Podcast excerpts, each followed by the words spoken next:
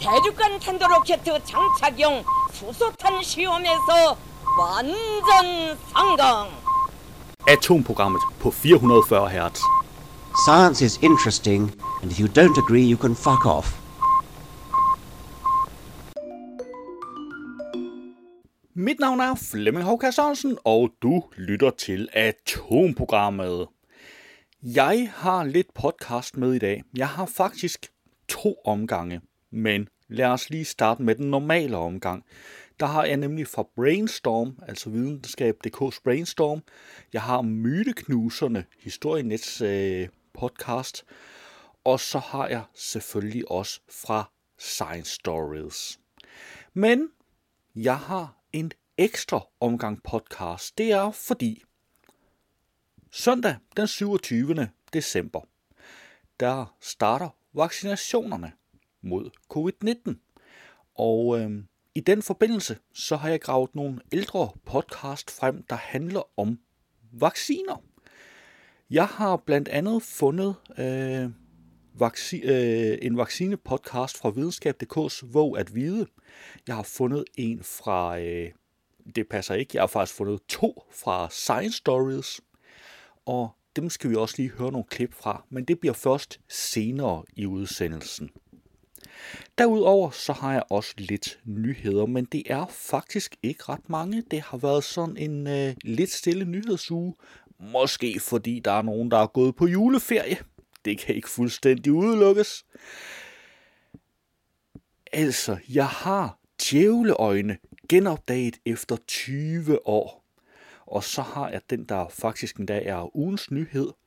Bivirkninger fra vaccinen melder sig, mens misinformation spreder sig. Jeg har også tidlige menneskearter kunne måske gå i hi om vinteren, antyder nyt studie. Det lyder da frygteligt praktisk, gør det ikke? På den anden side, så går vi glip af julen. Nå, jeg har også ny undersøgelse. Corona er meget mere alvorlig end influenza.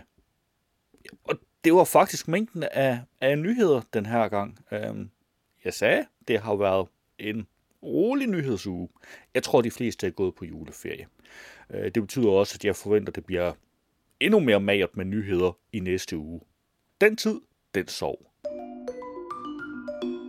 Lad os kaste et hurtigt blik på, hvilke podcasts, der er dukket op i løbet af ugen.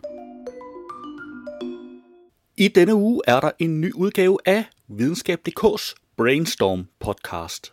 Velkommen til Brainstorm. I denne julespecial, der svarer 2 skarpe forskere på spørgsmål fra jer, vores kære lyttere.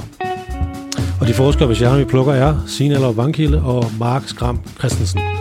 Mit navn er Asbjørn Mølgaard Sørensen. Og jeg hedder Asbjørn Koch. Velkommen til Brainstorm. Ja, fordi Heidi spørger, hvordan ved man, om den er OK? Og hvis der er man, jeg ved ikke, er i live og sådan. Ja, så vil jeg sige, altså, hvis der skulle være, altså hvis du har en mistanke om, der skulle være noget galt med den, så vil jeg helt klart råde dig til at kontakte din egen læge, men umiddelbart vil jeg sige, hvis du er i stand til at skrive spørgsmål som de her, jamen, så fungerer den. Men jeg skal ikke lave en langdistance bedømmelse af dit helbred. Det kan jeg på ingen måde stå inden for. Det var en lille bid af Brainstorm. Du kan naturligvis finde et link til podcasten i show notes. I denne uge er der også en ny udgave af Science Stories podcasten. Vores juleprogram sidste år handlede om, hvordan børn opfatter bakterier, virus og sygdom. Det var et emne, som blev lige lovligt relevant i løbet af året. Ikke bare for børn, men for alle i hele verden, som blev ramt af den største pandemi i 100 år. Rigtig mange børn hørte programmet sidste år, men siden har vi fået langt flere lyttere, så jeg synes, det vil være passende med en genudsendelse. I programmet taler videnskabsjournalist Charlotte Kolby med børnene Carla og Valde. Jeg hedder Jens De Gæt, og dette er Science Stories. Ved I hvad, hvis man kigger på hvis man kigger i mikroskop, ikke? Altså, eller forstørrer lidt den pels, vi har på armene for eksempel, så er det sådan noget med, at vi har lige så meget pels som en chimpanse. Vores pels er bare meget, meget kort. Så vi har meget korte hår på armene i forhold til chimpanser. som er jo dem, vi er mest okay, så, i familie med. Lige så meget pels som chimpanser. Vi har egentlig lige så meget pels, men den varmer jo ikke lige så meget. Det var en lille bid af Science Stories, og du kan naturligvis finde et link i show notes. I denne uge er der en ny udgave af Historienets Myteknuserne podcast. Velkommen til Myteknuserne, Danmarks skarpeste historiepodcast. I dag skal det handle om diktatormyter. Vi skal blandt andet diskutere, om Mussolini virkelig fik togene til at gå til tiden i Italien, om Danmark har haft en diktator efter vedtagelsen af grundloven, og så vil vi også prøve at finde ud af, hvad kejser Nero rent faktisk foretog sig, mens Rom brændte. Mit navn er Andreas Appelgaard, jeg er uddannet historiker fra KU, og jeg er vært på dagens podcast. Med i studiet har jeg Bu Kinder Nielsen, historiker fra Syddansk Universitet. Velkommen, Bu. Jo, tak Andreas. Endnu en gang i nye lokaler her. Jeg føler, det er sådan lidt en kørende joke på den her podcast, at vi skal skifte lokaler hver anden gang. Ja, der er noget flyttehejs undervejs her på domiciler, så vi er blevet rykket op i et nyt lokale her, hvor vi havde lidt problemer med lyset blandt andet, men nu har vi da fået tændt nok til, at vi rent faktisk kan se, hvad vi laver. Vi har også Torsten med os igen i dag, som I nok husker, så er han uddannet ved Danmarks Journalisthøjskole tilbage i 1988, og det var en tid, hvor Europa var fuldt af diktaturer faktisk, men det fik Torsten ret hurtigt sat skik på med sin skarpe pind, efter han var færdig ved uddannelsen. Altså, nu kommer jeg i tvivl. Hej, Andreas. Det var nok ikke min indsats, at muren væltede og alle mulige andre ting skete. Nå, men jeg var med. Ja, du var der med, ikke? Altså, jeg tænker, du har en lille del af... Du er meget beskeden. Ja, det er i hvert fald, tænker jeg. Eller... Ansvaret, nu er det så negativt. Det var ikke meningen. Nå, og udover det, så har vi også i dag taget en gæst med i studiet. Thomas Lykke, som til daglig styrer sladegang på Illustreret Videnskabs succesfulde YouTube-kanal. Velkommen, Thomas. Jo, tak skal du have. Det er en ære. Ja, det er jeg glad for, du ser det sådan. Vi betragter det nok lidt som mere, at du overhovedet gider være med. Min myte tager jeg tilbage til antikkens Rom. Året er 64 efter Kristus, og kejseren hedder Nero. Flammerne kan ses i miles omkreds. De slikker op af Roms etageejendomme, der kun er adskilt af snævre gyder. Indbyggerne lever i små lejligheder. Det vigtigste byggemateriale er træ, så ilden finder hele tiden ny næring, og den fortærer alt, hvad indbyggerne ejer. Men det er de heldige. Tusinder omkommer i infernoet. Fra den 19. juli 64 efter Kristus og 6 dage frem raser branden, før den er bekæmpet, men den springer op igen, så ilden hærger i yderligere 3 dage. Og hvad gør byens mægtigste mand, mens Rom går under? Den vanvittige kejser Nero står på en balkon og betragter flammehavet, mens han spiller violin.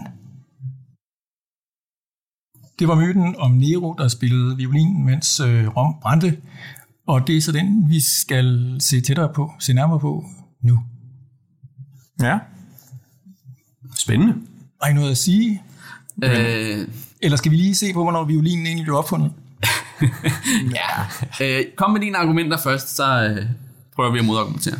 Ja, altså det ligger jo nogenlunde klart, at violinen først opstår omkring 1500 år senere. Så det kan jo ikke have været en violin. Det var en lille bid af Myteknuserne. Du kan naturligvis finde et link til podcasten i show notes. Det var et overblik over ugens podcasts. Den, jeg har valgt som ugens nyhed, har jeg fundet hos TV2.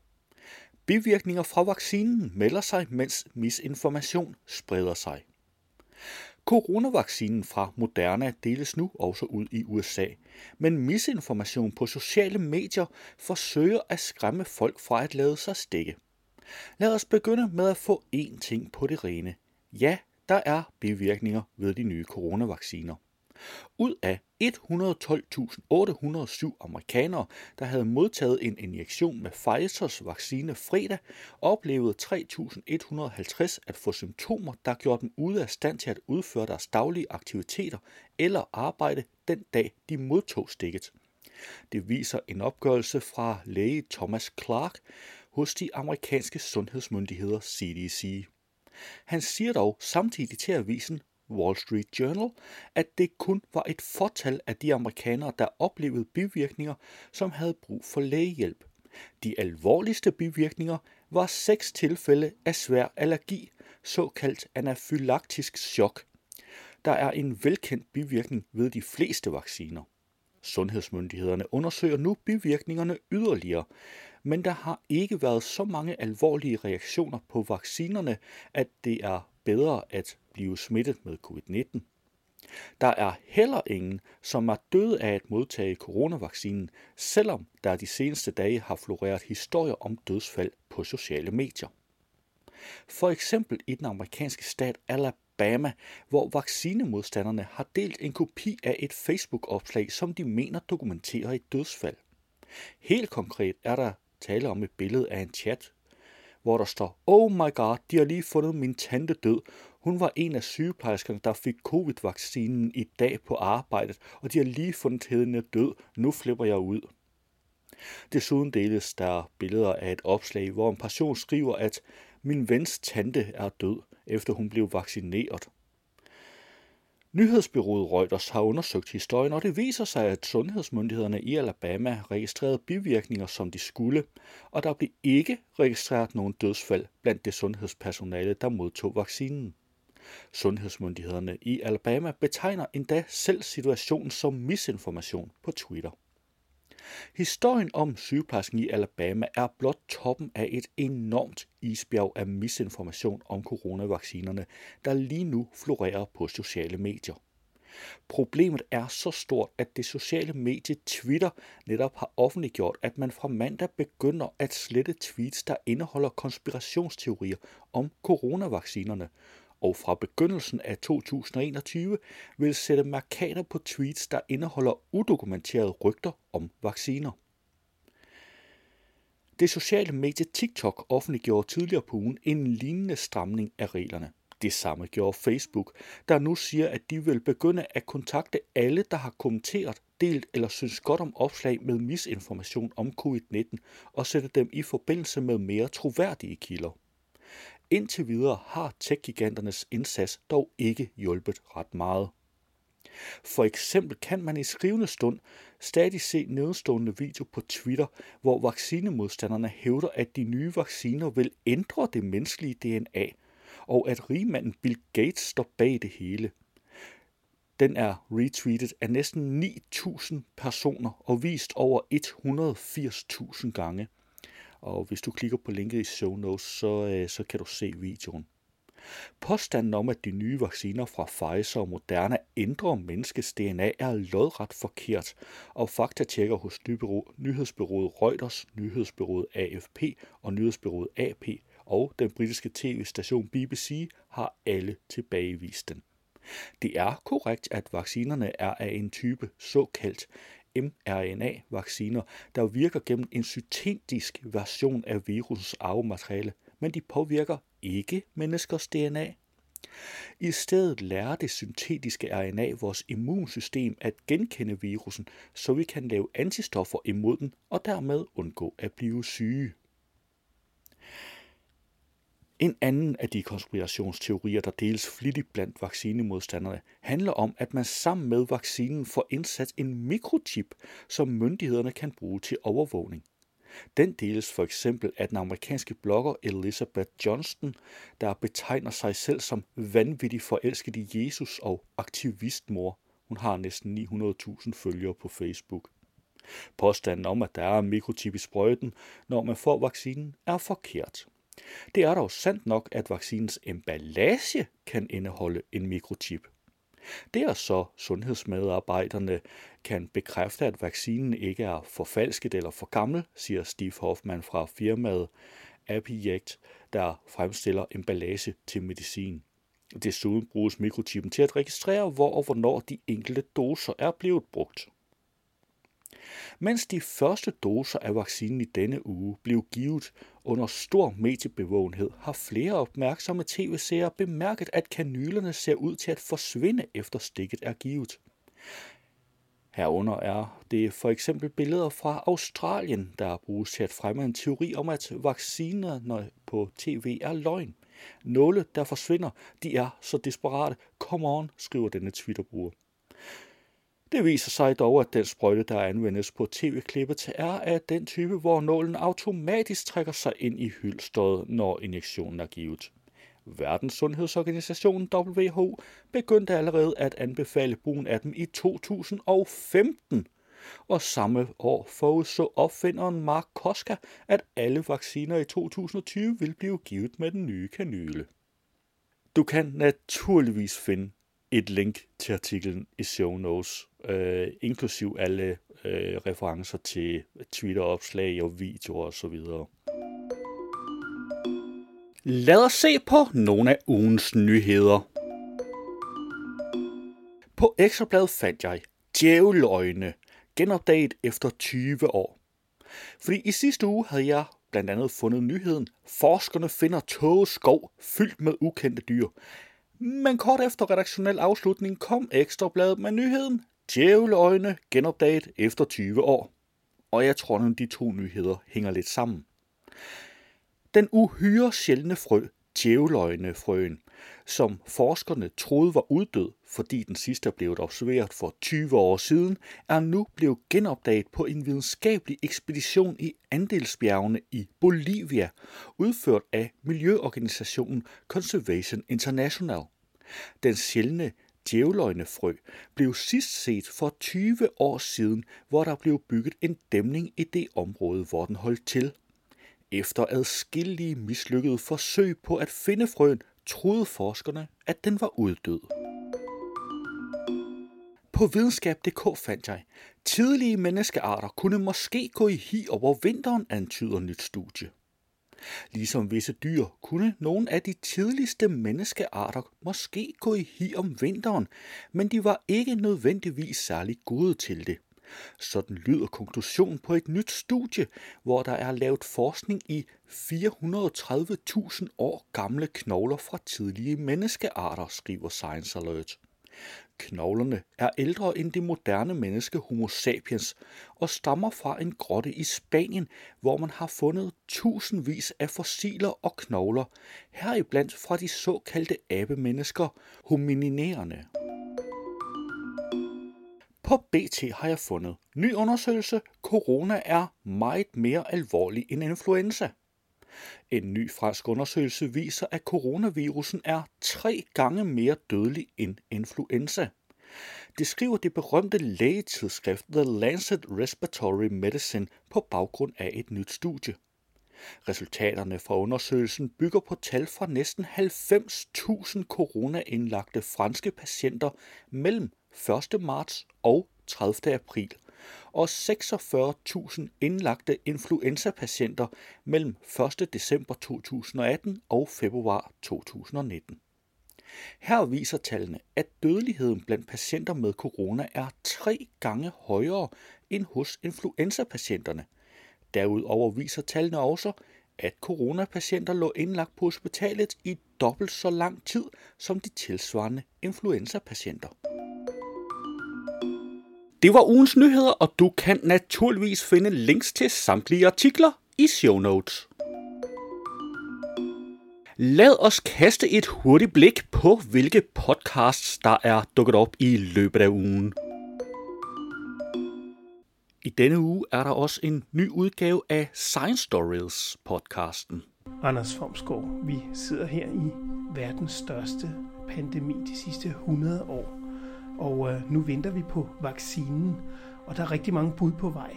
Hvad er det for nogle vaccinekandidater, vi venter på? Ja, der er jo forskellige typer af vacciner, som man prøver at sætte ind mod den her nye pandemi. Det er sådan lidt i erkendelse af, at det egentlig først slutter, når man har en sikker og virksom vaccine. Men nu har vi snakket om alle de her forskellige typer vaccine.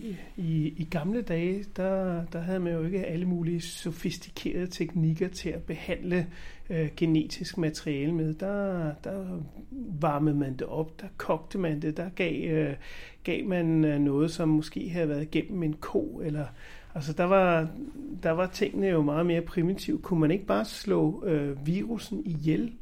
Altså ødelægge den, og så give den som vaccine? Jo, det er rigtigt. Det kunne man selvfølgelig også. Jeg ved ikke, om det er mere enkelt. Du skal jo så gro din covid-virus op i store tankeparceller. En stor risikabel og omstændig proces, og derefter skal du så inaktivere den med kemi eller varme, eller hvad det er mest kemi, man gør. Og så skal du være sikker på, at de alle sammen er inaktiveret. Ikke? Fordi hvis de lige pludselig ikke er helt inaktiveret, så laver du jo en infektion i stedet for. Så det er en gammel teknik. Der er nogle fordele, der er nogle ulemper. Det var en lille bid af Science Stories, og du kan naturligvis finde et link i show notes. I denne uge er der også en ny udgave af videnskab.dk's Vågt at vide podcast. Mit navn er Marie Barse. Dagens episode handler om børnevaccinationer. Og jeg har selv 2 børn, som begge 2 har fulgt børnevaccinationsprogrammet til punkt og prikke. Og min søns 4-års vaccination, den blev faktisk forsinket et par måneder på grund af corona. Og der ringede jeg selvfølgelig til lægen for nu at sikre mig, at den tidlige vaccine, som han havde fået mod mæslinger, forsyge og røde hunde, at den ikke ville udløbe, inden han blev vaccineret igen. Fordi nu var den jo forsinket. Og Ane Fisker, når du hører den her historie, så må du vel tænke, at jeg er fuldstændig pyldret. Nej, jeg tænker ikke, du er fuldstændig pyldret. Jeg synes, det er et relevant spørgsmål, hvorvidt den udløber. Og det svar, du fik, var formentlig også, at det er ikke noget problem, at din søn fik vaccinen nogle måneder senere, end den var planlagt, fordi den første vaccinedose, han har fået, formentlig er fuldt beskyttende. Også betydeligt længere end til 4-årsalderen. Fordi sådan er det med levende vacciner. Mødrene møder typisk op tidligt om morgenen for at få deres børn vaccineret, og sætter sig så i kø og venter på, at sygeplejerskerne gør klar til at vaccinere børnene. Men man kan sige, at det er måske ikke så overraskende, at forholdene er mere primitive og mindre velordnet i Guinea-Bissau, hvor du også fortæller om at hovedstaden for eksempel ikke konstant måske har strøm og sådan noget. Men hvordan forhindrer det, at børnene får deres vacciner til tiden? Jo, når nu mor møder op med sit nyfødte barn for at få BCG-vaccinen, vaccinen her mod tuberkulose, som er anbefalet ved fødslen, så sidder hun så i kø sammen med børn, som kommer for at få også tuberkulosevaccinen, men også mange af de andre vacciner i børnevaccinationsprogrammet. Og det vi har observeret er, at hyppigt, hvis nu mor kommer frem sammen på en dag, hvor der kun er 6-7 andre børn, der skal BCG-vaccineres på den pågældende dag, så siger sundhedspersonalet, nej vent, jeg har en BCG-vaccine her, en enkelt flaske med vaccine, der er doser til 20 børn i den her vaccineflaske. Hvis jeg åbner den, så kommer jeg jo til at smide de øvrige 13 doser ud, fordi jeg kun skal vaccinere 7 børn. Så i stedet for, så fortæller sygeplejersken så til moren, nej, desværre, du må gå hjem med dit barn igen i dag. Jeg kan ikke give det BCG-vaccinen i dag. Kom tilbage næste uge, så håber vi, der er flere børn der. Det var en lille smagsprøve på Våg at vide, og du kan naturligvis finde et link i show notes. I denne uge er der også en ny udgave af Science Stories podcasten. I den bedste af alle verdener vil nogen måske tænke, at når vaccinerne mod covid-19 kommer, så skal vi alle vaccineres, og så er vi færdige med den sygdom. Der er håb forude, vaccinerne er på vej, men nu viser det sig, at nogen er bange for, eller måske ligefrem modstandere mod at blive vaccineret, og så er vi lige vidt. Jeg har sat professor David Budtz Pedersen fra Aalborg Universitet stævne, og det har jeg, fordi David Budtz Pedersen er professor med speciale i vidensformidling, og jeg kan spørge ham om, hvorfor at nogen ikke har lyst til at lade sig vaccinere, og hvor den idé kommer fra. Og David Budtz, jamen du må lige svare på spørgsmålet.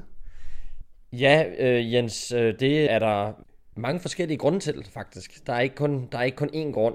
Det, som er ligesom den mere, kan man sige, følsomme del af den diskussion, det er, at vi jo ofte som individer har en tilbøjelighed til at overvurdere vores egen evne til at stille kritisk spørgsmålstegn. Vi er jo som kognitive aktører, har vi jo en meget høj tiltro på egen dømmekraft, og ofte en lav tiltro til andres. Og det gør jo, at hvis ikke man passer på her, ligesom at fæstner tillid, eller man forstår, hvordan videnskab og myndigheder arbejder, at de rent faktisk har fuld procedure, at den måde, man laver studier på, følger mange års kliniske retningslinjer, at den måde, en vaccine bliver gennemtestet på, er ikke en tilfældighed. Det er ikke noget, det kan godt være, at man kan komme med nogle eksempler på nogle fejl, der er opstået i fortiden, men det er jo netop på grund af, at protokollerne sådan set virker, at vi opdager de fejl, at vi udbedrer dem, og at vi reviderer vores formodninger. Så selvfølgelig bliver vi hele tiden klogere, og det er naturligt nok at stille spørgsmålstegn til, om det vi ved i dag, om vi vil være klogere i morgen. Og dermed er ligesom, kan man sige, at det skulle være en god grund til så ikke at stole på det, vi ved i dag. Det er jo sådan en fejlslutning på mange niveauer, fordi det vi ved i dag, og det som er grundlaget for at godkende en vaccine, er trods alt den bedste viden, vi har tilgængelig. Det vil sige, det er jo et udtryk for viden, der er produceret gennem ekstremt systematiserede studier, der er fagfællebedømte publiceret. Det var en lille bid af Science Stories, og du kan naturligvis finde et link i show notes. Det var et overblik over ugens podcasts.